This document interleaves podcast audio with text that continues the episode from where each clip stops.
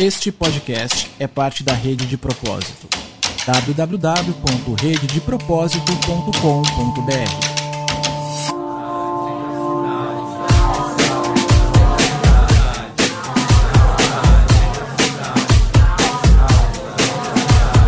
Aumente o volume e conecte-se à sua causa. Você vai ouvir o podcast de propósito.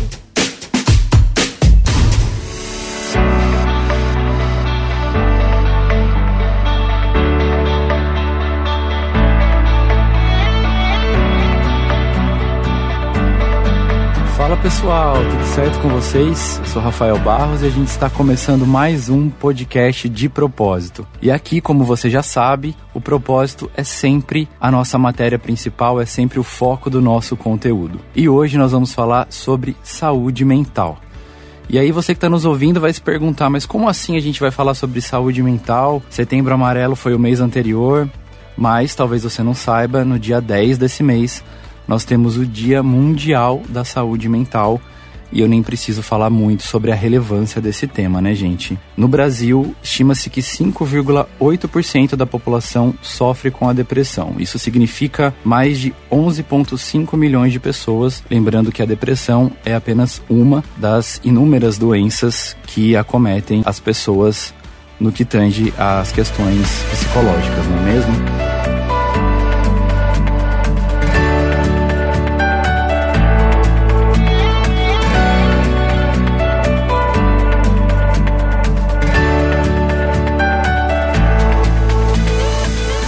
E eu começo apresentando a Vitória Amâncio. Ela é psicóloga, pós-graduada em saúde mental e saúde coletiva, arte terapeuta em treinamento no Hospital das Clínicas da Unicamp, e a Vitória também realiza alguns estudos na área de psicanálise e arte. Vitória, muito bem-vinda, obrigado pela presença, viu? Oi, pessoal do De Propósito, obrigada eu por me receberem. Legal. E quem também está com a gente aqui nos estúdios é a Laura Sgavioli. Ela é natural de Bauru, se formou também na PUC Campinas como psicóloga, trabalha como psicóloga clínica a partir da abordagem psicanalítica. Durante a graduação, ela estudou em um serviço especializado de saúde mental do Hospital Cândido Ferreira, também em Campinas. E depois dessa vivência, resolveu iniciar sua especialização em saúde mental. Muito bem-vinda, Laura. Obrigada. Oi, gente. É um prazer estar aqui falando desse assunto tão importante. É muito legal. E por último, não menos importante, eu apresento para vocês a Mariana Aranha. Ela é formada em psicologia também pela PUC Campinas, atuante na área clínica pelo viés psicanalítico. A Mariana se interessa muito pela área de saúde mental e saúde coletiva e iniciou uma especialização nesse tema na Faculdade São Leopoldo Mandic, em Campinas. Mariana, muito obrigado por ter vindo. Olá, pessoal. Muito obrigada pela oportunidade de estar aqui com vocês, conversando sobre esse assunto tão importante. Muito legal. E eu já quero começar, meninas, perguntando para vocês por que a saúde mental ela tem sido tão falada atualmente e se vocês sentem que as pessoas têm manifestado e buscado mais ajuda. Então, Rafa, eu sinto sim, a gente tem visto, né, na nossa área, nos serviços especializados, nos hospitais, na área da saúde, que essa demanda tem crescido cada vez mais. E eu acho que faz muito sentido se você parar para pensar na história mesmo da evolução da sociedade. Nas últimas décadas, a sociedade tem vindo num movimento de aumentar as liberdades individuais, das pessoas ficarem cada vez mais, terem mais espaço para falar de si mesmas, para pensar nas próprias escolhas, para pensar na própria vida. Por mais que agora a gente esteja vivendo um período político de bastante ainda repressão e conservadorismo, ainda assim, comparado em relação a outras épocas da história, é o momento em que as pessoas estão mais livres para escolher sobre a própria vida e seguir os próprios caminhos. Então acho que, de maneira geral, isso tem trazido sim um movimento existencial e filosófico das pessoas pensarem muito sobre si, sobre as suas questões, e óbvio que isso faz as pessoas pensarem sobre os próprios conflitos também, os seus problemas. Escolher as coisas sempre gera algum tipo de angústia, então acho que esse movimento das pessoas ficarem cada vez mais pensando na própria caminhada e no próprio desenvolvimento traz essa consequência de também trazer os conflitos e os problemas, né? Então acaba gerando também esse movimento das pessoas pensarem mais em si e buscarem mais processos de desenvolvimento de si mesmo e buscar mais terapia e mais questões relacionadas a isso. Ao mesmo tempo, acho que a gente vive um período onde essas questões elas podem ser mais faladas, Mas ao mesmo tempo a gente nunca viu, eu acredito, um período de tanta pressão também ao mesmo tempo, né? De trabalho, de produtividade, e a gente tem as redes sociais e uma pressão muito intensa ao mesmo tempo sobre o indivíduo, no sentido também de sucesso, de conquista, e tudo trafegando com muita velocidade. Então talvez esse período seja... a saúde mental seja tão abordada hoje por um misto dessas duas questões, né? Desses dois momentos. A liberdade de você poder expressar mais questões íntimas, psicológicas, e isso ser, não ser tão mal... não tão mal visto, mas ser...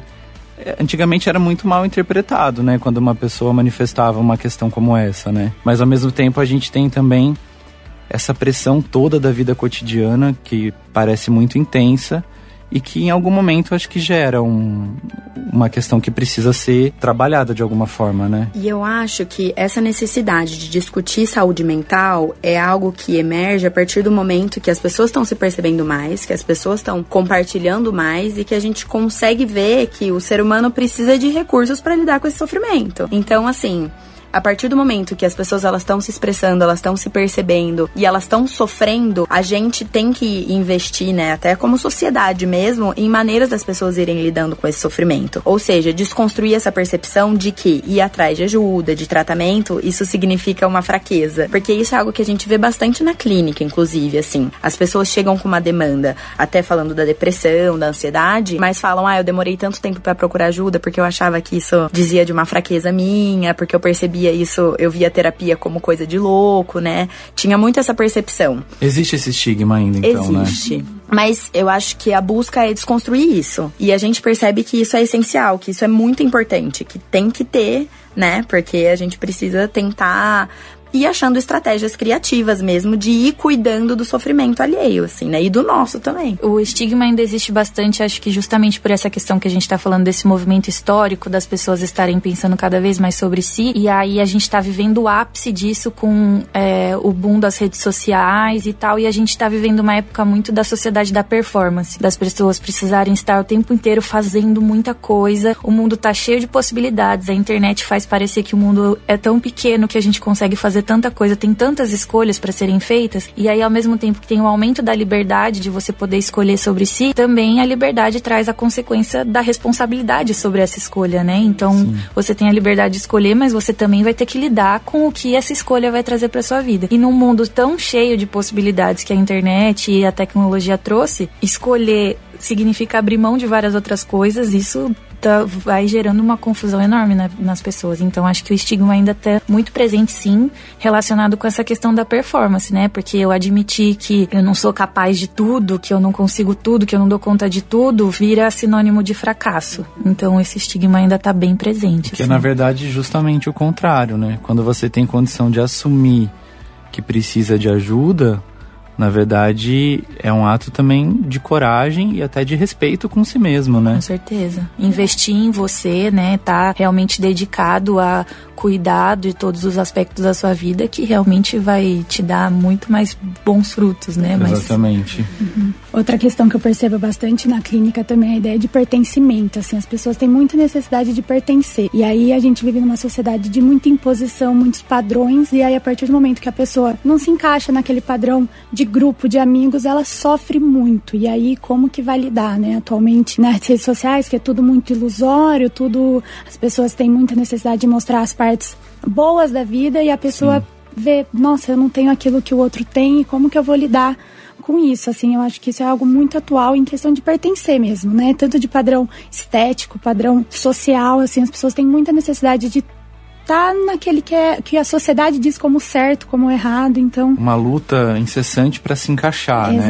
Exato. E isso leva muitas pessoas a questionarem mesmo se o que elas estão vivendo é o correto, se isso tá dentro do padrão da idade dela, e isso envolve muitos questionamentos mesmo, eu acho, pessoais, assim. Recentemente a gente abordou, inclusive, no portal, uma matéria falando um pouquinho sobre o Instagram, que é uma rede que prioriza basicamente a imagem, né? E de como... e é uma rede muito utilizada pelos jovens, né? Que ainda estão entendendo, né? Todas essas questões que estão transitando. E como como a imagem, enfim, e a rede como um todo, impacta na saúde mental desses jovens, né? Que acabam a todo momento tendo contato com o ideal, uhum. e aí depois sofrendo para buscar alcançar esse ideal, uhum. que na verdade não existe, né? O ideal é uma coisa muito complicada e, enfim, como a rede tem esse poder, né, de uhum. persuadir e muitas vezes de confundir essa realidade, principalmente para um jovem, né, que ainda está entendendo todas essas questões. Muito delicado e muito importante esse tipo de olhar também, uhum. né?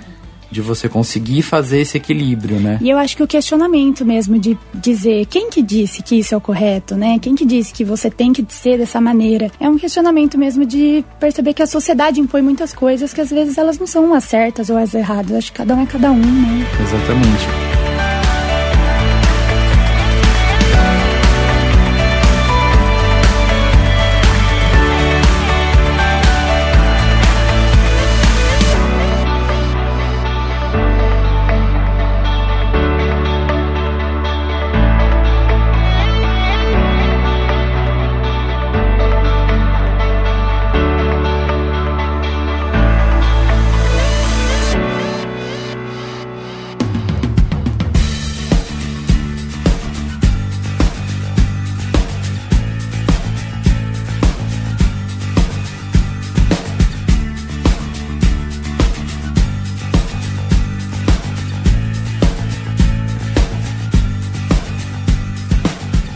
Olhar sobre depressão e ansiedade, que eu acho que é um pouco dos focos aqui do nosso papo, é que são doenças muitas vezes que se instalam de maneira silenciosa. Então hoje é uma dificuldade para dormir, que eu resolvo de algum jeito, amanhã é uma impulsividade na hora de comer, e essas coisas vão evoluindo. Como as pessoas podem reconhecer de maneira mais clara esses sintomas e se... tanto em si, né, e como reconhecer isso talvez no outro para conseguir oferecer algum tipo de ajuda, assim. Bom, eu acho que pensando nisso que você tá falando do que eu disse da clínica, assim, essa parte do estigma, dessa cobrança, né, de fazendo um vínculo com tudo isso que a gente tá falando, assim, né, com essa cobrança da produtividade, com esse estigma que as pessoas carregam, com essa questão, tudo isso complica, né, tem um impacto um pouquinho difícil, assim, no momento dessa autopercepção, assim, tanto da nossa autopercepção quanto da percepção do outro. É difícil de avaliar se esse sofrimento que eu tô tendo hoje, ele é um sofrimento pontual por conta de alguma coisa que tá acontecendo na minha vida,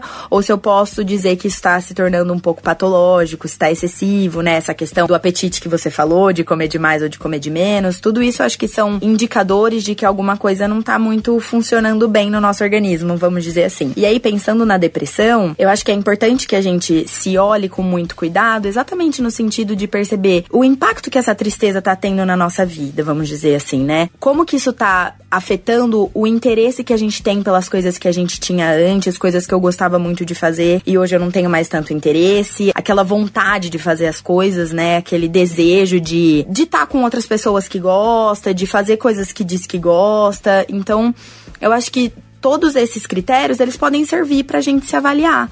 E aí, enfatizo essa questão do estigma, né? De como que você pra reconhecer seu sofrimento. De como que você faz isso de uma maneira sincera, vamos dizer. É muito delicado, né? Porque pra cada um, a percepção também ela é diferente, né? Uhum. Pensando em cada indivíduo que tem vivências que são dele, experiências que são só dele. Então, é um caminho que basicamente cada um vai trilhar, mas acho que o recado que a gente pode deixar até como já nesse momento é que não espere com que esses sintomas cresçam, né? Uhum. E aumentem, porque talvez essa procura sem esperar tanto, ela também impacta talvez no avanço e nessa melhora também, né? Ao modo que quando eu percebo que algo não vai bem, eu já consigo ter esse mecanismo de procurar uma ajuda. Isso impacta muito no sucesso depois, no restabelecimento desse equilíbrio, né, ou não. E eu acho que é importante também as pessoas reconhecerem que ir em busca de terapia é um autoconhecimento também. Então, a partir do momento que você se conhece os recursos que você tem para lidar com as situações, as coisas acabam ficando mais fáceis mesmo de você reconhecer os seus sentimentos, as suas emoções, o que te causa isso. Então, às vezes as pessoas falam, eu vou buscar terapia só se eu tiver realmente uma questão muito importante na minha vida que eu preciso resolver. Mas, na verdade, não. É mesmo em busca de um autoconhecimento para você saber lidar melhor com as suas experiências, com as suas vivências. Acho que tirar um pouco esse estigma de que terapia é só para pessoa que está realmente com um sofrimento psíquico muito intenso, mas não, né? Acho que todo mundo consegue tirar um bom aproveito disso, né? Mesmo porque o dia a dia, por mais que a gente esteja muito bem, todo dia a dia é desafiador, né? Uhum. Você tem questões familiares, o pilar da família, o pilar do trabalho, o pilar do relacionamento. Todos eles incluem desafios, né? Uhum. Quando você consegue dividir talvez um pouco esse peso, tendo, né, esses mecanismos de ajuda, acho que as coisas também ficam mais leves, né? Uhum. Uma coisa que eu queria trazer para o nosso papo aqui, no comecinho do podcast eu falei sobre esse número até assustador, né, de pessoas que sofrem com depressão, falei especificamente do Brasil, são dados da Organização Mundial da Saúde, que configura basicamente até um problema, assim, de saúde pública, né? Vocês já tiveram vivências amplas de trabalho em relação aos atendimentos.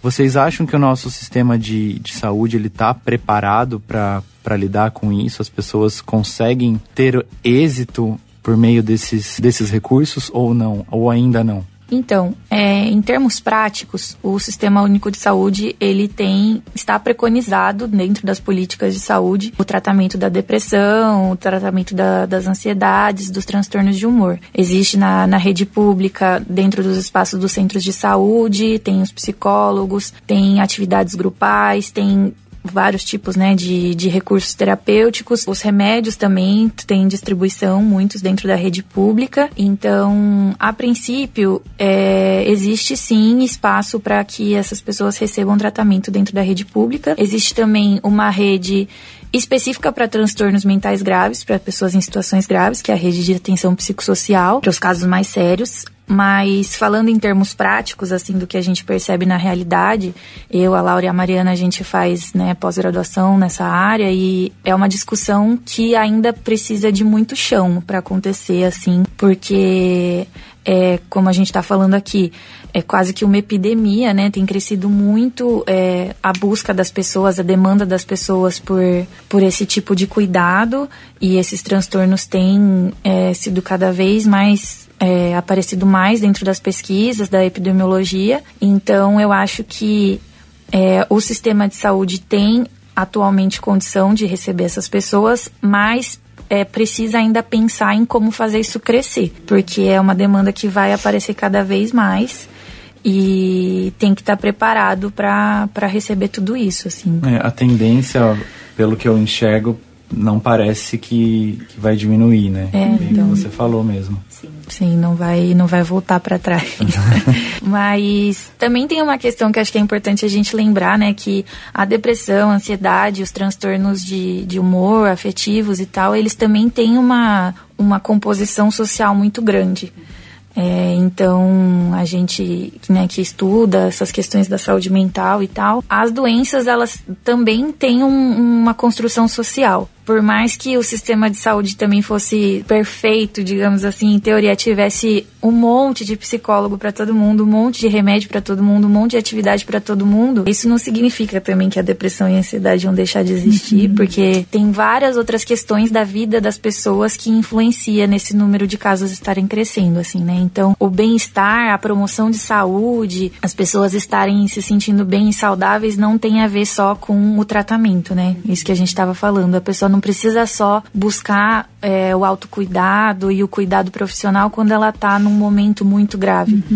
As pessoas, acho que precisa ter também essa virada na sociedade como um todo, de entender que para o bem-estar e a saúde eles têm que ter uma busca constante aí, não só em momentos de crise, em momentos graves, né? Então acho que quando mudar esse olhar do cuidado com consigo mesmo, do cuidado com o humor, do cuidado com as emoções, ser um dado comum da vida cotidiana e não só uma questão patológica de quando eu tô mal eu vou buscar um tratamento, aí que isso também tem uma potência de melhorar mais, assim.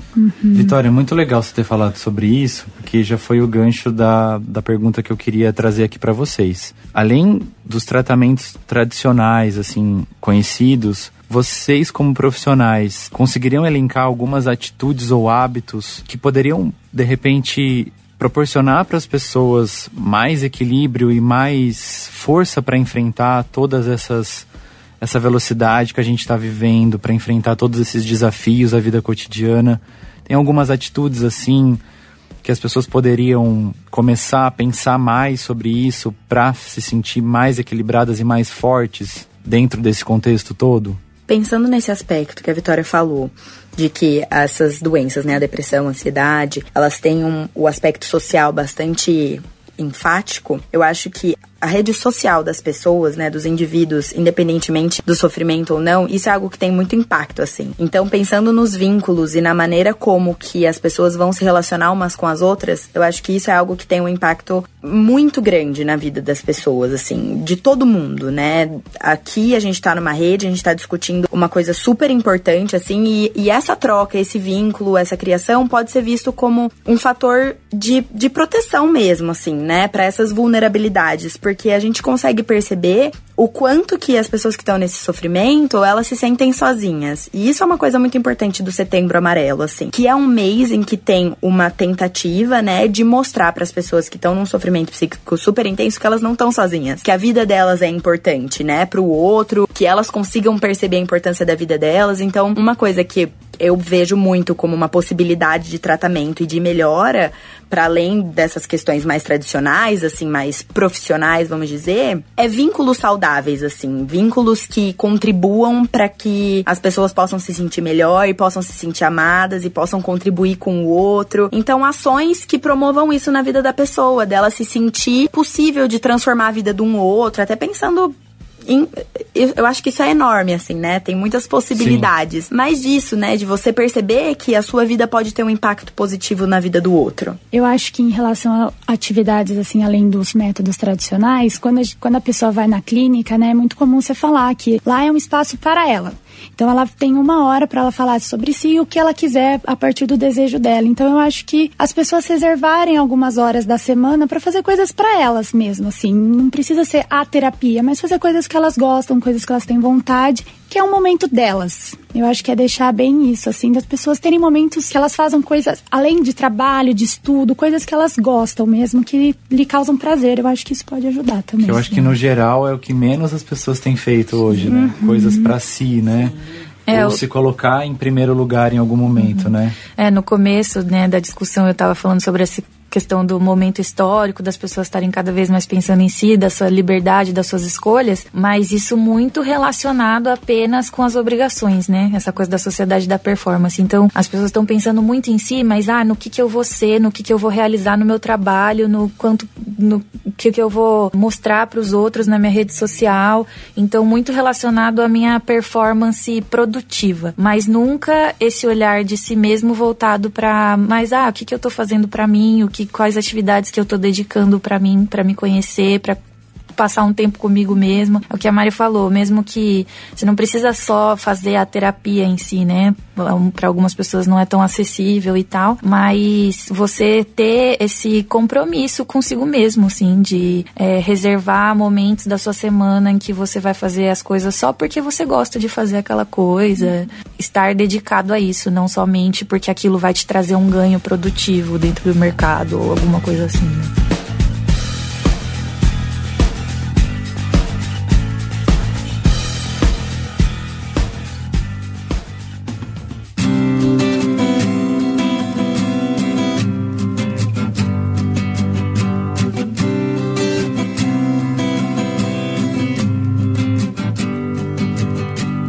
Muito Muito legal, gente. Agora a gente vai para um bloco bastante especial do nosso podcast, que é quando a nossa audiência participa e interage aqui com a gente. Eu vou passar para vocês já o áudio que a gente recebeu com a primeira pergunta. Então, vamos lá? Pode rodar. Olá, pessoal do d/propósito, tudo bem?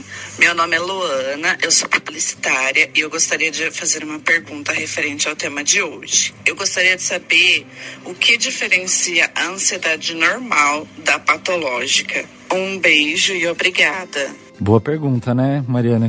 E aí? Olá, Luana. Eu acho que é muito interessante porque a ansiedade, ela faz parte da vida, ela é intrínseca ao ser humano, então todo mundo passa por momentos de ansiedade. Eu acho que o interessante mesmo pra gente saber o limite de quando isso tá ficando patológico se refere aos prejuízos que isso pode estar causando na sua vida ou na vida das pessoas ao seu redor. Eu acho que isso é muito importante a gente avaliar e saber mesmo em relação à ansiedade, em relação à depressão, a diferença entre tristeza e depressão, né? Porque essas emoções, elas fazem parte da vida, elas são comuns, mas a gente tem que saber até que ponto isso tá te causando prejuízo, isso tá mudando a sua vida, em que sentido você tá fazendo coisas que você não fazia antes, que são prejudiciais a você, ou coisas que você fazia que eram saudáveis e atualmente isso tá te inibindo. Então eu acho que é muito nesse de você ver os prejuízos que isso tá causando na sua vida. Ô Mário, acho que é um pouco daquele trabalho de... que as meninas comentaram, no geral aqui vocês comentaram, que é de parar um pouquinho e fazer uma avaliação, né? Exato. Sair um pouquinho desse ritmo insano e até olhar um pouquinho pra trás, né? Peraí, como que eu tava antes? Como eu tô agora? Que muitas vezes a gente também acaba... não fazendo, né? Não encontrando espaço, né? E eu acho que avaliar mesmo algumas tristezas, como luto, quando você perde alguma pessoa querida. É normal você sentir tristeza. Isso não quer dizer que a pessoa tá depressiva. Ela tá passando por um momento que é justificável ela sentir aquilo que ela está sentindo. E nem é saudável você querer pular esse momento, né? Interromper, exato. É algo que você precisa ser vivido. Sim. Diferente de uma depressão, né? Que te impede de você trabalhar, de você se relacionar com outras pessoas, você dorme muito. Enfim, né? Eu acho que é ter essa análise mesmo pessoal e saber até que ponto isso está sendo prejudicial a você e o quanto isso é natural da vida humana, né? Do ser humano. Um luto, de repente, que também comece a se estender por muito tempo, né? E aí começa a atrapalhar realmente a vida mesmo, né? Gente, muito legal. Eu acho que a mensagem mais importante que fica hoje é... olhe para si mesmo, né? Eu acho que a gente poderia colocar isso. Tente olhar um pouquinho para dentro. Avalie, né? Se autoavalie. A gente sabe... o quanto isso é difícil. Acho que o segundo ponto é pedir ajuda ou reconhecer que as coisas não estão bem. Não é um problema, não é uma derrota, né? Vi assim como você falou no início, né? Pelo contrário, acho que é um ato de coragem e um ato de respeito com si mesmo, né? Acho que a gente poderia... de repente dar uma resumida no que a gente falou dessa maneira. Meninas, eu quero agradecer muito a presença de vocês. Fiquei muito feliz. Eu acho que essa é uma agenda... muito importante, eu tenho certeza que esse conteúdo vai fazer a diferença para muita gente que vai nos ouvir. E eu quero deixar o microfone aberto, agradecer a presença da Vitória. E, Vi, deixar o microfone aberto para que você dê o seu recado final aí, fica à vontade. Obrigada, Rafa. Obrigada, pessoal do De Propósito, por ter me recebido. Muito bacana a gente poder falar desses assuntos mesmo. A gente tá aí falando, né, de como esse assunto tem crescido, essa demanda tem crescido. Isso, a princípio, pode parecer assustador, né? Meu Deus, será que as pessoas estão ficando cada vez pior? Que as pessoas estão se sentindo muito mal? Mas também a gente pode olhar para um outro lado que é, não, se as pessoas estão falando mais disso, estão procurando mais ajuda, é porque tem aí um propósito das coisas melhorarem, da gente cuidar mais de nós mesmos. Então, acho que tem que falar assim cada vez mais, isso é super importante. Você aí que tá ouvindo, que tá passando talvez por um momento complicado, tira esse tempinho pra olhar pra si, pra pensar sobre as suas questões, pensar em formas de cuidar de você mesmo. E acho também legal a gente deixar aqui divulgado o trabalho do Centro de Valorização da Vida, que é se você precisar de alguma ajuda, tá passando por um momento de crise, tá precisando conversar com alguém, só ligar no número 188, que é uma ligação gratuita em todo o território nacional, e tem voluntários preparados 24 horas por dia para conversar, fazer um acolhimento, ouvir escutar as suas questões, e é um trabalho muito bacana que eles fazem, então aproveitar para deixar essa dica aí. Funciona 24 horas? Sim. Muito legal. Laura, obrigado pela presença mais uma vez. Eu quero deixar o microfone para você dar o seu recado cuidado também. Eu que agradeço. Eu acho que esse tema, ele é muito importante, ele é essencial da gente conversar sobre. A gente que é profissional dessa área, é uma honra estar aqui conversando sobre isso, abrindo um pouco mais, tentando desconstruir um pouco, né, esses estigmas, essas concepções. Eu acho que o sofrimento mental, ele é algo que tá na nossa vida, e quanto com mais naturalidade que a gente puder conversar sobre isso, a gente puder se abrir, a gente vai se fortalecer nesse sentido, assim. E é importante também pensar que tem muitos profissionais capacitados para isso e que ninguém tá sozinho. Eu acho que essa é a mensagem que a gente gostaria muito de deixar, que ninguém tá sozinho, independentemente do sofrimento, assim. Obrigada. Muito bom. Laura, obrigado a você pela presença. Mariana, obrigado novamente. O microfone é seu. Queria agradecer a oportunidade de estar aqui. É muito legal conversar sobre esse assunto, assim. E eu acho legal também a gente falar para as pessoas que estão convivendo com outras pessoas que estão em sofrimento. Eu acho que às vezes fica muito essa ideia de que, meu Deus, a pessoa tá chorando, o que que eu vou falar? Eu preciso falar algo certo. E às vezes a pessoa só precisa de uma companhia, só precisa de uma escuta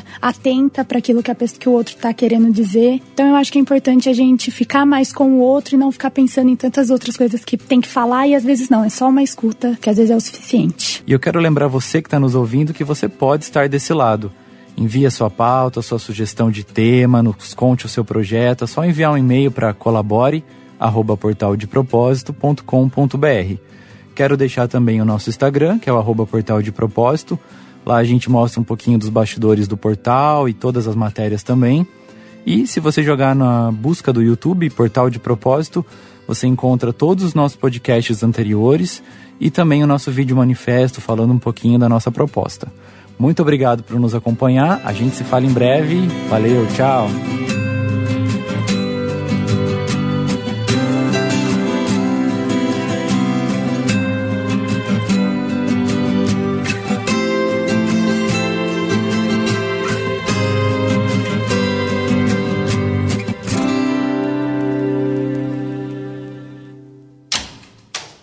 Este podcast é parte da Rede de Propósito.